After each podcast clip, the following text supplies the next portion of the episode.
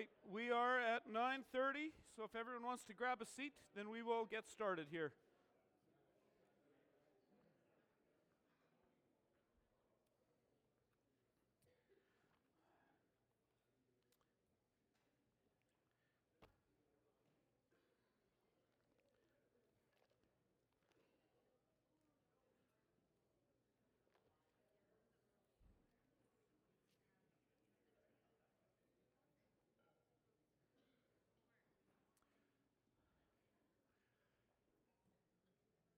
And I am going to ask if we have a volunteer to open in prayer this morning. And if not, then I am going to volunteer. Who am I going to volunteer? I'm going to volunteer Steve Plett.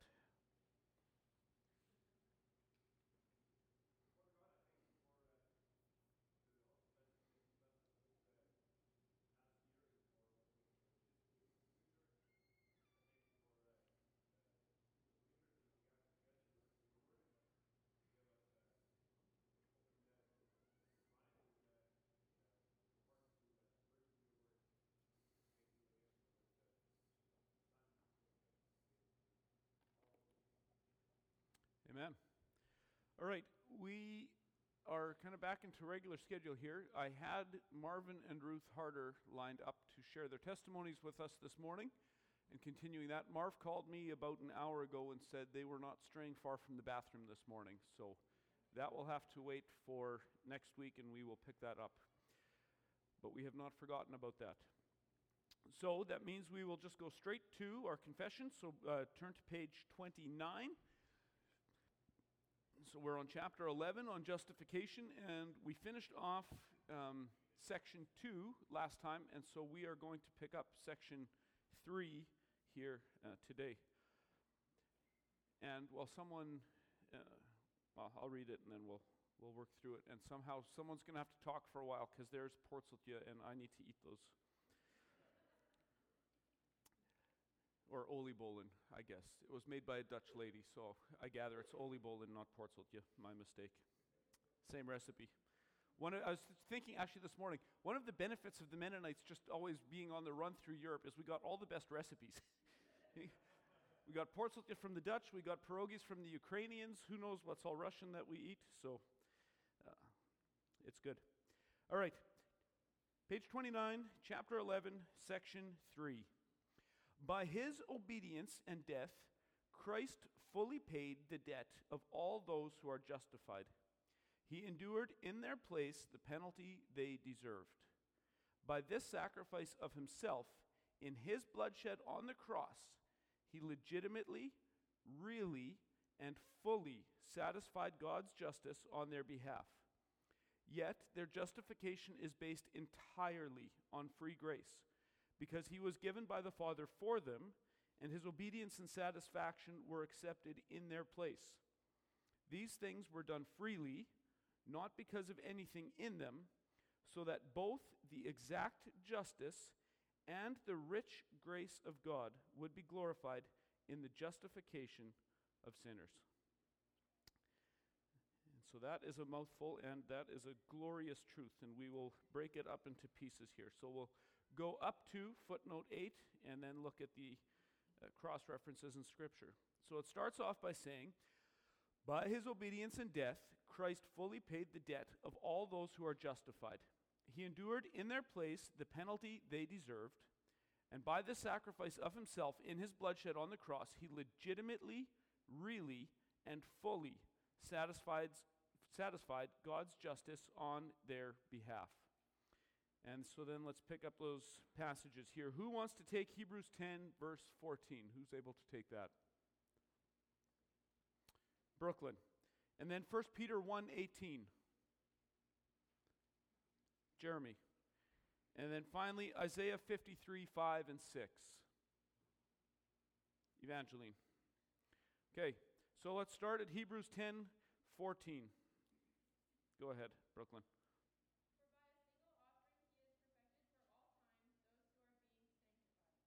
Okay. For by a single offering he has perfected for all time those who are being sanctified. Okay? And there's lots in a single verse there. But by reading this, and the whole book of Hebrews is entirely focused on the superiority of the new covenant system. It's, it's a whole book describing how the old types and shadows are fulfilled in this greater reality, and it's warning the Hebrew Christians don't go back there. Okay, don't go back. Uh, because they were tempted to go back to, uh, to this Jewish system of uh, you know, temple sacrifices and circumcision and food laws, and th- this was enticing them all back. And the author of Hebrews, uh, his whole point in the whole book is saying, no, no, you have something better. Why would you go back and put the training wheels back on when you've learned how to ride this bike successfully now? And so this happens in Christ. That's the single offering that's being referred to in verse 14. By a single offering, Jesus Christ, he has perfected for all time those who are being sanctified. And so, again, for all time. Was anyone here alive when Christ was crucified? No. Does his atonement cover people in this room right now? Yes. Okay? For all time. Okay? And if you think of your own conversion, your own justification, let's assume many of us have been Christians for quite a few years, are your past sins forgiven? Mm-hmm.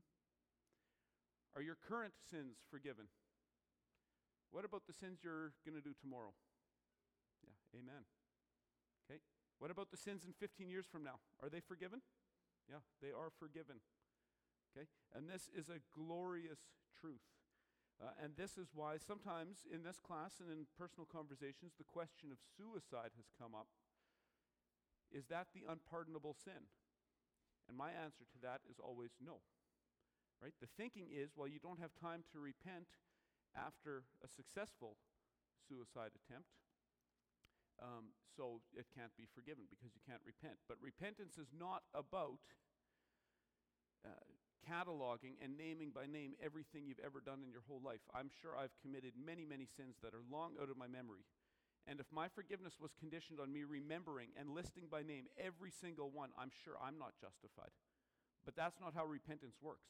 Repentance isn't just over our sins, repentance is over our sin. Okay? I don't need to repent just about stealing a Kit Kat when I was four. I need to repent for being Matt Plett. Okay? My problem isn't the Kit Kat, the problem is me. And so I need to repent over my sin, not just my sins. And so this is how Christ perfects for all time. It's not by cataloging every sin, but all sin, past, present, and future, has been forgiven by a single offering. Great. So my future sins are already forgiven. So let's go light it up. Right? Is that what you're thinking? Let's go have a blowout. Everything I'm going to do tomorrow's forgiven anyway. Let's go have a blowout. What does it say? He's perfected for all time those who are what? Being sanctified. What is sanctification? Becoming more holy. Yeah, your, your actual behavior changing, right? Your real life behavior. And so, one of the evidences that this atonement applies to you is that you are being sanctified. So if your attitude is sweet, my future sins are forgiven, so I better go start committing them, um, you're not being sanctified. That's not a sanctified attitude. Then, this verse, you really have to question does this apply to you? Are you in Christ if that's your attitude? And I would say, not for long. Those who are in Christ cannot think that way for long. Those who are truly in Christ start to be sanctified but they're sanctified in a way that they don't carry the shame with them when they sin because even their future sins are already atoned for. Any further discussion on that? Does that make sense? Can we see that?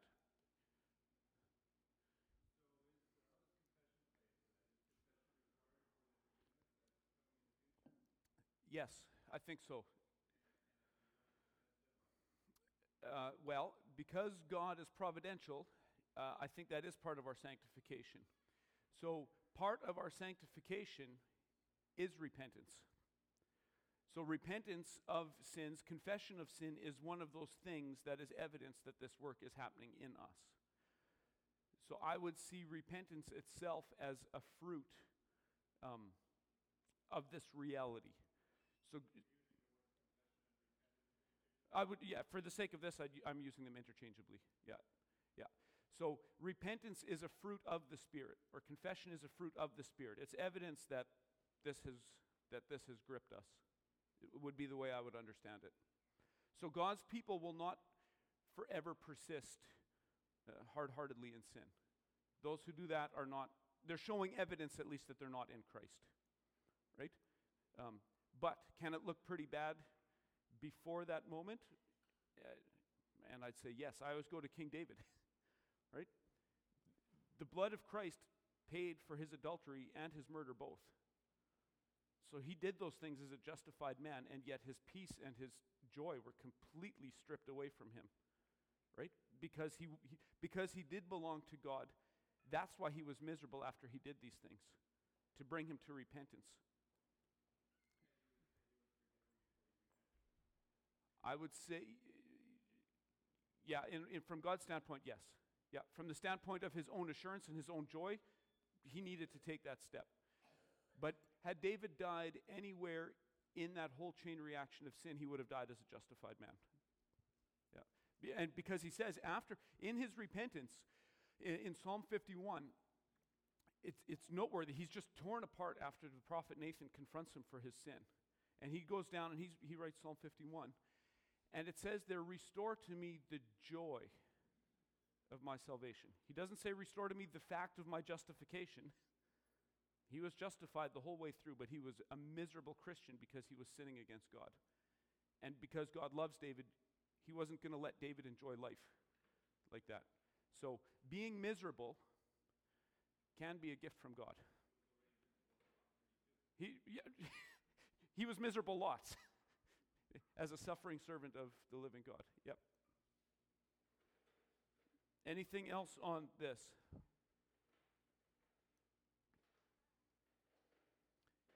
Does it feel a little bit scary or a little bit out of our control when we talk about grace that way? I'll admit, when I started learning this stuff, I was very uncomfortable with it. Because it kind of took, and rightly so, it kind of took grace out of my control. And that was a scary step for me. So I don't get to control my own salvation. And the Bible says, yeah, that's right, you don't get to control your salvation. But boy, that is a scary step. But our, our grasp of grace needs to be strong enough that if we are preaching the same gospel that the Apostle Paul preaches, and people are understanding it properly, you should expect this objection. Well, should we go on sinning that grace may abound? Okay? If you get that kind of pushback against your gospel, that's the biblical one.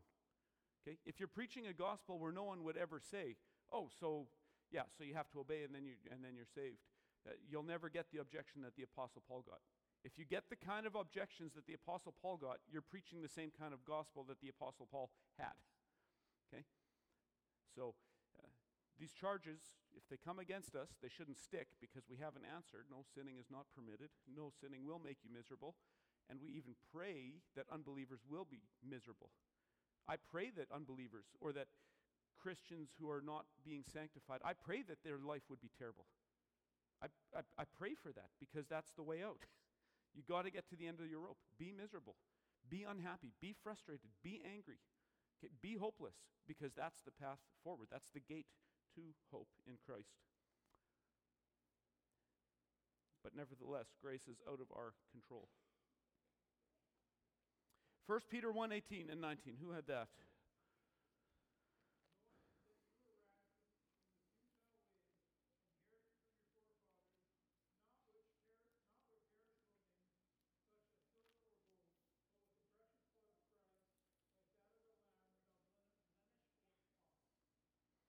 Okay. So we were ransomed, ransomed from the futile ways inherited by our fathers. Okay? And so again, Peter is looking at the greater reality in Christ. We have these types and shadows of forgiveness and of sacrifice and uh, of repentance in the old system. And here he's calling them futile ways. So we're not going to buy our way out of uh, sin with perishable things such as silver or gold, but Christ is far more valuable. He's the perfect lamb.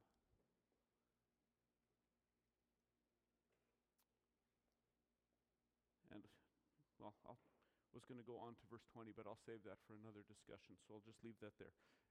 Discussion on that. See, this is another way of saying the same thing. Christ is greater, Christ is bigger, Christ is the end uh, of the old system. And then Isaiah 53, 5 and 6.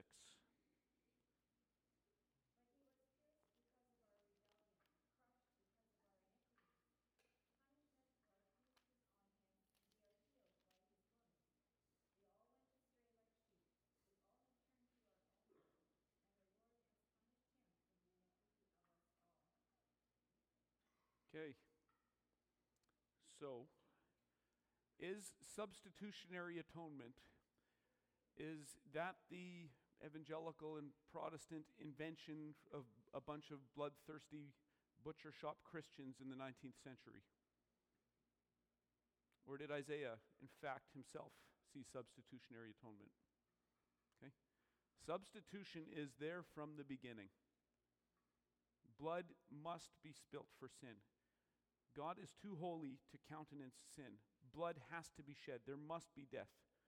And because God is patient, He allows animals as a substitute at first. And in fact, I'd even say we see a glimpse of that.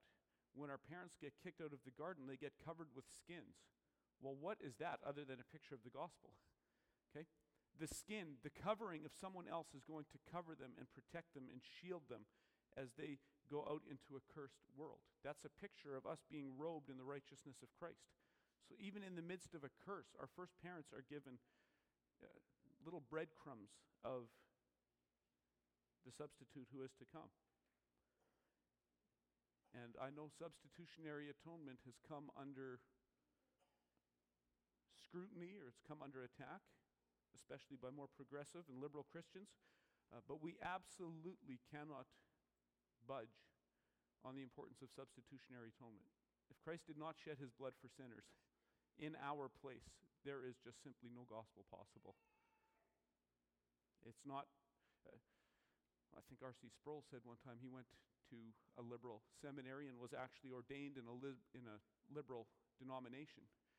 Uh, and at, towards the end of his seminary program, he taught a sermon, I believe, on this text about the blood atonement. And he said one of the professors yelled up from the back that what he was preaching, this blood atonement, that that is primitive and vulgar. And I think he thought on his feet for a minute and he said, Yes, you're right. It's primitive and vulgar. And it's exactly what the Word of God says. Sin is vulgar, sin is primitive. What else do you expect? Blood has to be shed. Life has to be lost over sin. It must.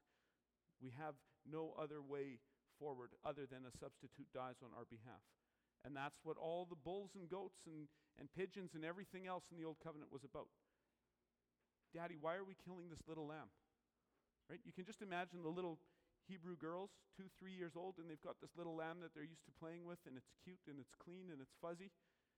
And then that time of year comes and dad slits its throat.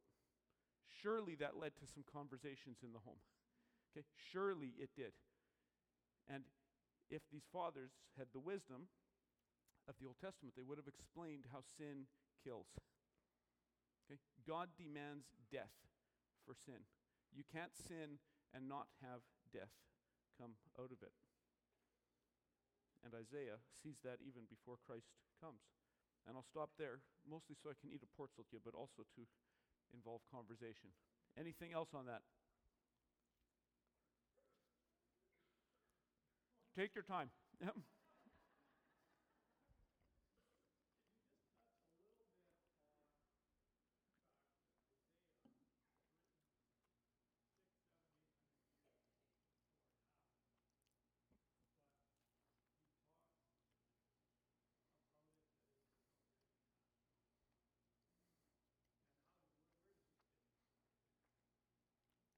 All right, you forced my hand.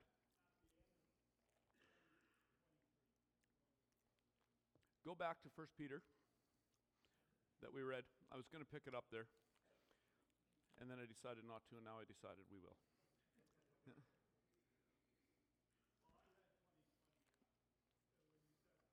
Yep. Okay, so let's go back to 1 Peter 1.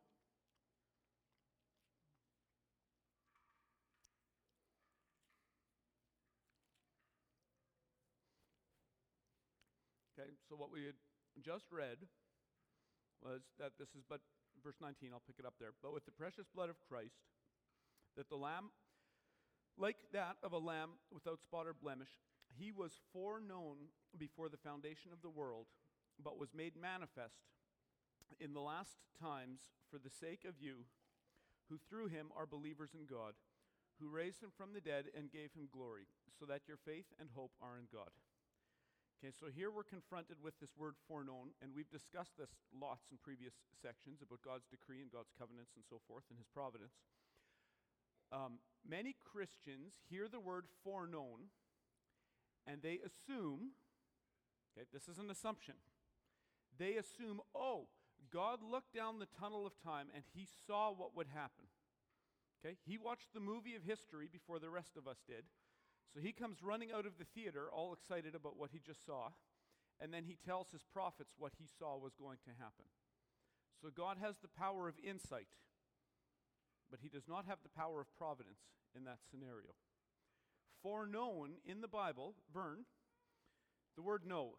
In the Bible, if a husband knows his wife, what's going to happen nine months later? okay? Known, he knows her in a way that's not just cognitive knowledge, right? He may know of many women, but he only knows his wife. His love is set on her, right? So there's this intimate knowledge or love that's there when people, it says in Amos, um, that of all the nations of the earth, God only knows Israel. Okay, well, clearly he's aware of all the others. He has cognitive knowledge of them, but he only loves Israel. Foreknown equals foreloved. Okay, so when we read about foreknowledge in the Bible, it's not God learning history by seeing it first. He does not know history as a consumer of history, God knows history as the author of history. The basis of his foreknowledge is not that he saw it before the rest of us did. The basis of his foreknowledge is he wrote the story. So, of course, it's going to go exactly according to script. Okay? And this is what makes predictive prophecy possible. So, foreknown here in the way that many evangelicals wrongly understand it, that God just saw this beforehand and he just knows it, would essentially say, you know what? That worked out so cool. The way this trial just got batted back and forth, and then Pilate kind of washed his hands of it, and they nailed Jesus to. The Oh man, did this ever turn out great. right? I can retroactively put the sins of the world on Jesus now because all these players, just by chance, right, through human decisionism, did the right things, and now I can do something with this. No, no, no. He was foreknown, he was foreloved before the foundation of the world. God wrote the story, and everyone did from their perspective freely, that ch- everyone's choosing what they're doing, and yet in the bigger picture, doing exactly, exactly, exactly, precisely, without a single exception, what was authored in the story. So Isaiah can talk about it in the past tense. In Revelation, uh, it talks about the book of life that was there from before the foundation of the world. Okay, so before there was a world, before there was a fall, before there was Adam and Eve, before Christ came to earth, God already had his book. These are the ones coming to heaven with me. Okay? And he didn't learn that knowledge. He created that knowledge. That's his sovereign decree. Um, so God's not learning things. Even if we say, well, God learned it before history started, you still have a point in time at which God learns something. So if you step 30 seconds before God knew something, that means he's not omniscient in that moment. Okay? It can't be other than this.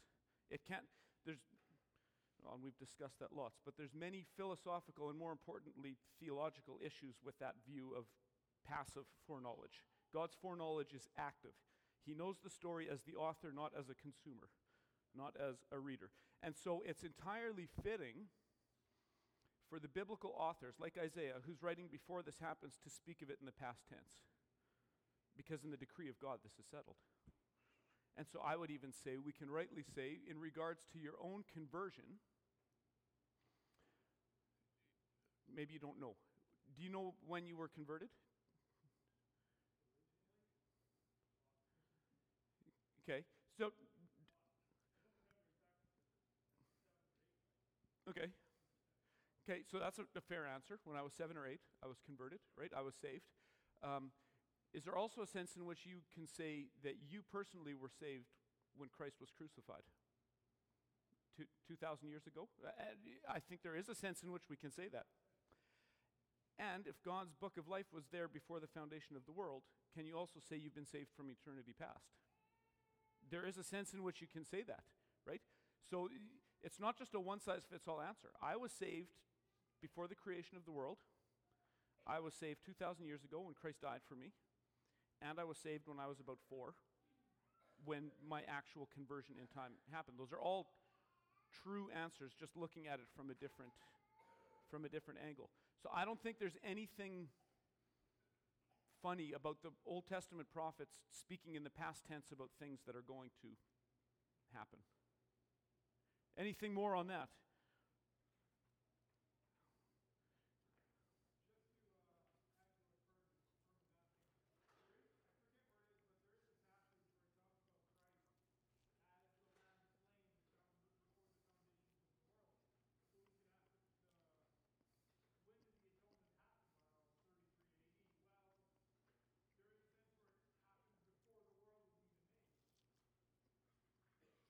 Yep. No, and that's yeah, that's another way of of saying the same thing. In the decree of God, these things are eternal, but they happen in time, in history, uh, that are significant.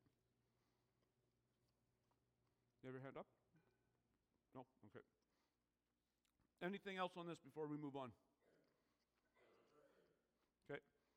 It is important to understand the nature of foreknowledge and the fact that it is active and not passive. God cannot learn a thing. And just think for a minute, in the silence of your seat, all the problems that happen with God learning something. You set yourself up for something radically different than what the Bible describes. God can learn nothing. Let's keep going. Yet their justification is based entirely on free grace because he was given by the Father for them, and his obedience and satisfaction are accepted in their place.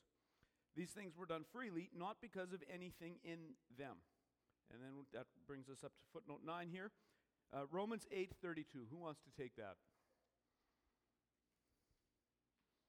Lisa? Kaylin, do you want to take 2 Corinthians 5:21 then? Okay. Go ahead. Romans 8:32.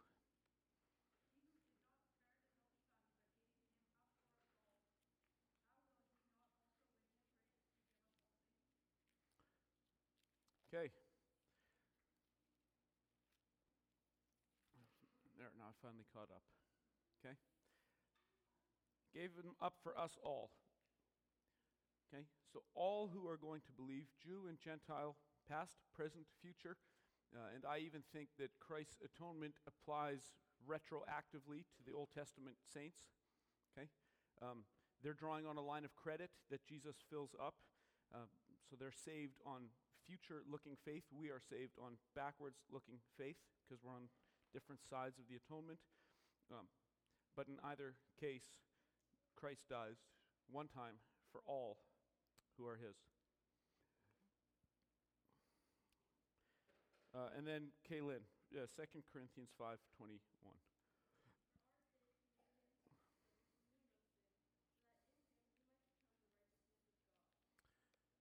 All right. Kaylin has just read my very favorite Bible verse. If I could only take one Bible verse to the grave with me, that would be it. Because the whole gospel is summed up gloriously in one sentence. For our sake, he made him to be sin who knew no sin, so that in him we might become the righteousness of God. And so this double exchange is clearly in view here. So he made him to be sin. So Christ, who knows no sin, becomes sin. He becomes a curse. He becomes uh, dirty to God. that in him we might become the righteousness of God. So our sin onto Christ, his righteousness onto us. The great exchange happens there. And that is glorious. And we've discussed this before too. My conception, always as a kid, I had a very clear conception that my sins went, Jesus died for my sins. That was very clear. That much I knew. Jesus died for my sins, so my sins get transferred onto Christ. What I had no concept of until I was well into my 20s was that Christ's righteousness gets put on me. I had no idea about that. And this verse clearly teaches it. And that is almost as exciting a truth, maybe more exciting truth, than the fact that my sin went onto Jesus, is that his righteousness comes onto me. If all that happened at the cross was that your sin got put on Christ, and so your debt is canceled, that is wonderful in itself. But where does that leave you? Morally neutral. Does God have room for moral neutrality in heaven? And he does not. God has room for perfect, unblemished righteousness in heaven. And that's what you get when you come to Christ. You get covered in the perfection of Christ. You are completely judicially holy. You are righteous. You are without blemish.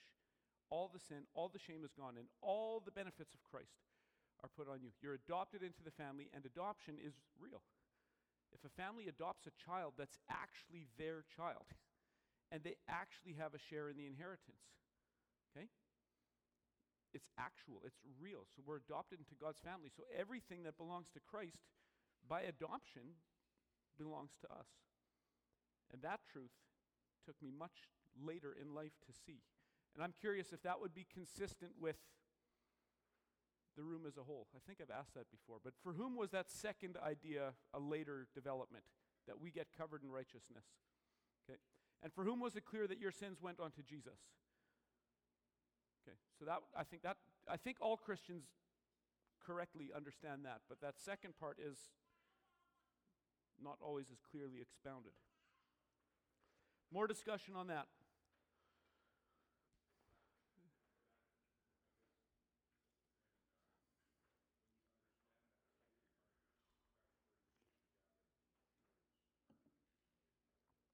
Yep. So Rob just said understanding that second part helps with assurance, right?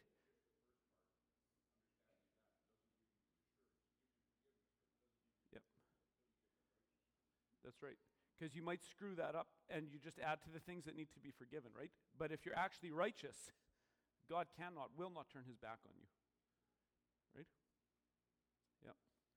I agree. And it, I think it also it helps us with our assurance and closely tied to that, I think it also helps us with our sanctification. Because now I'm not fighting dirty and clawing my way out of a hole trying to get righteous. I am righteous, and sanctification is essentially saying, okay, harder, you are righteous. Now become what you are. Right? That's sanctification. You already are this. Now start acting like it. Right? You're adopted into the family. Uh, so now start acting like you're one of the family members. Right? If we'd adopt a child into our family, they, whatever their background, even if they look completely different than us, uh, they'd sit at our table and they'd say, okay, now you're a plet. Here's how we do things in our house, right? Uh, but you already are. You're not fighting for acceptance, right? You are working out of an abundance of acceptance. And that, that looks very different. People who fight out of love and acceptance fight sin very differently than people who are always hoping that they'll get it. They're fighting desperate and they're fighting without joy and they're fighting without energy eventually. You're just fighting negatively. Do you know any of those? yeah.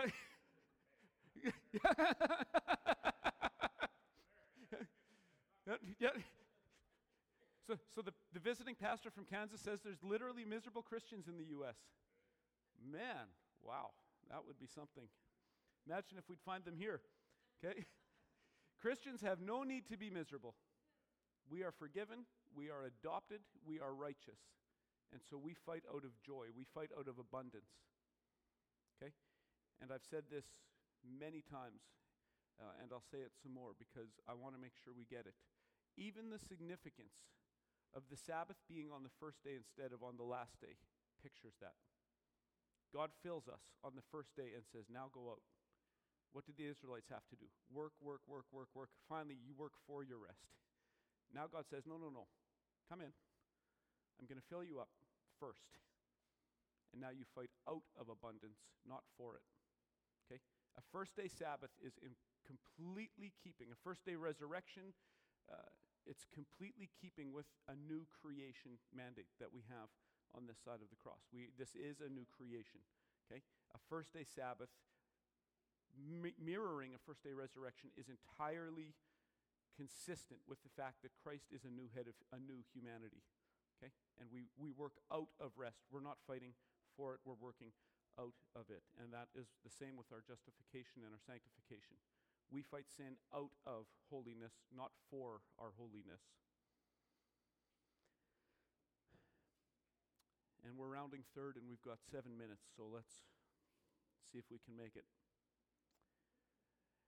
so that both the exact justice and the rich grace of God would be glorified in the justification of sinners. And who wants to take Romans 3:26? Caleb. And who wants to take Ephesians 1 6 and 7? Val? And then who wants to take Ephesians 2, verse 7? Keith. Okay, so go ahead. Romans 3 26.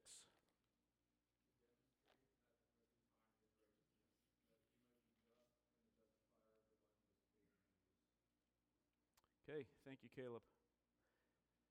He shows his righteousness at the present time so he might be the just and the justifier. The first time that that verse started to click, and I feel like it's just. Do you ever have that experience where you feel something's clicked, but then still it feels like you're just on the verge of it clicking? like I can almost see it. The window's almost open. I almost understand what this verse means, and I feel like it's done that, and I feel like I'm just on the verge of understanding what this verse means. But whatever I don't understand yet, think of the fact that God is the just and the justifier. Okay? One, this is Trinitarian because a holy God, a holy creator father, demands perfection to be in his presence. He demands it. Okay? So he is the just. Here's his holy law, and it is not going anywhere. And anything other than absolute conformity to that holy law equals damnation. He's the just. And God the Son, the second person of the Trinity, goes to do that on behalf of a new humanity.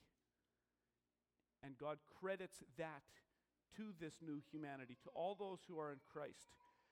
And so, God, in that action, is the justifier. Christ on the cross has two natures, divine and human.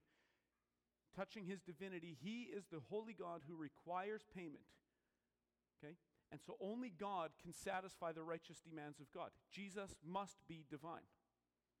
And only a man can represent the people in this room. He's the justifier, he's the God man. And so Christ's two natures and Trinitarian thinking are absolutely intertwined into this. God Himself, Jesus Christ, the God man, the second person of the Trinity, is just. He's the one demanding perfection, and He's the one supplying perfection. Okay? That is a glorious truth. He is the just and the justifier. And there's no other way to do that other than with the triune God and a man who is truly God and truly man. And I hope I'm saying that in a way that makes sense because this is one of those things I just feel like for the last 10 years I've been just on the cusp of seeing something. Or do you ever have that experience where God kind of opens the window for a little bit and you see it and then you and you're just trying to fight to get back in there? I want to see it again. I want to see it again. I want to see it again. And it's just a fight, but that's how I feel. This is one of the most glorious verses in the Bible, and it would be wonderful to catch on to it. Lisa.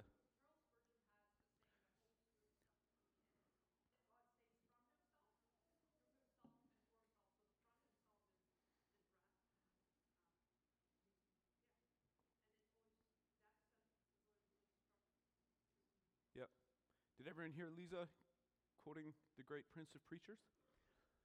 God saves from himself, for himself, and by himself. Okay? What are you ultimately saved from? What are you ultimately saved from? And, and a lot of Christians will say sin, and that's kind of right. But you know what? Your sin, I, I've enjoyed lots of my sin. And it's in the past.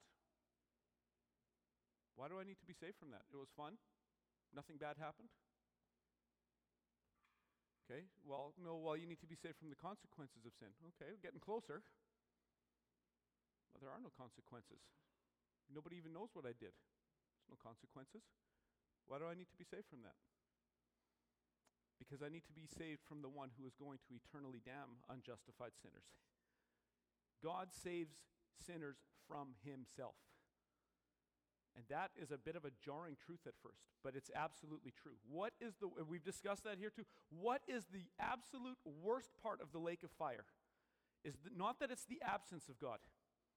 This is not a Christless eternity. The worst part of the lake of fire, when you read about it in Revelation, is that you cannot escape God. Okay? The smoke of the torment goes up forever and ever in the presence of the angels and of the Lamb.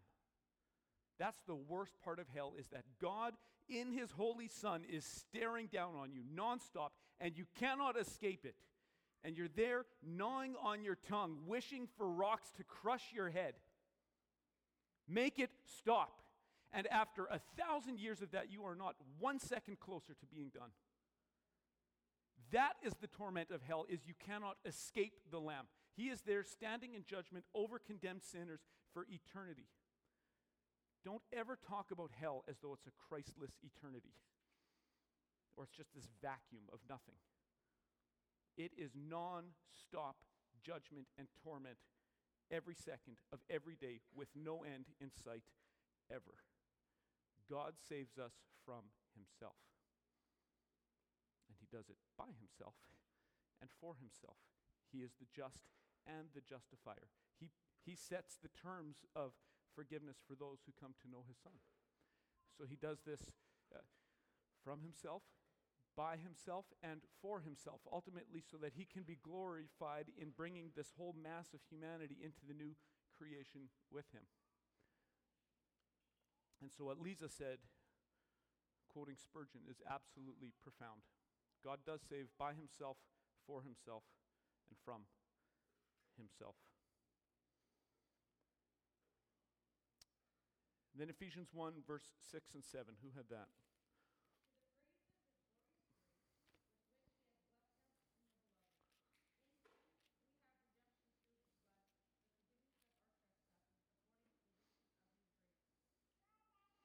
Amen. And so, what Val just read, it's clear that this all happens in Christ. In Christ. And so, this is, again, this covenantal or or adoption language, however you want to speak of it, but it's in Christ. It's as we are grafted into Christ, as we are adopted into the family, as we become Jesus' little brothers and little sisters. All these things are true of us. Okay? Sometimes it's, it's been pictured as though Christ is this, uh, this, this crowned prince who, uh, if you would just show up in some monarch's throne room uninvited, you'd get thrown out pretty quickly. Okay? You've got no permission to be there. But if the king's son brings you in and says, Dad, I would like you to meet my friend, and by the way, I've also made him my little brother. Well, the king's going to look on that arrangement very differently than if you just come walking in. Right? That is the gospel. We are in Christ. He ushers us in and we he gives us permission to be in front of the Father because he has made us his little brothers and his little sisters. It's in Christ. That's what all that language, in Christ. This is covenantal. This is personal. This is adoption kind of language. And I think it was maybe just before Christmas we talked about if we talk about the sovereignty of God and salvation, and we talk about these concepts in a non covenantal way where we just make it robotic and impersonal, like these are just gears on a machine grinding away, cold and impersonal then the theology of the Reformation does look very repulsive. I will be the first to admit that. If this is just cold, impersonal, fatalistic gears grinding away. But the Bible never, ever presents it that way. It's personal, it's covenantal, it's adoption, it's family language. It's fatherly providence. Okay? This is not divorced from a personal God. This is very much the actions of a fatherly God. And then finally, uh, Ephesians 2, verse 7. Who had that? Keith. Do that.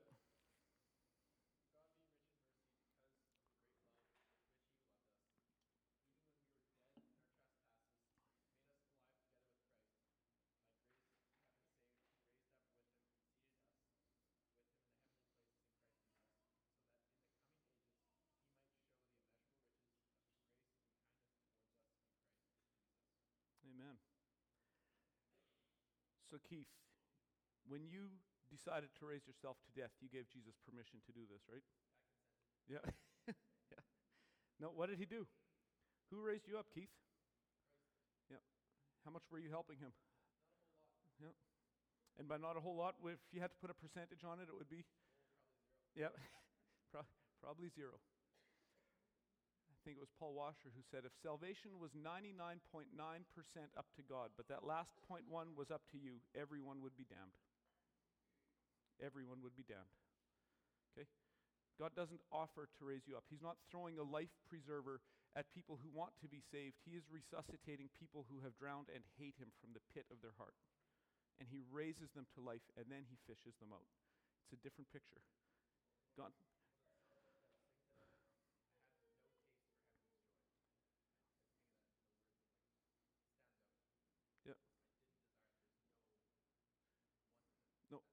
Amen.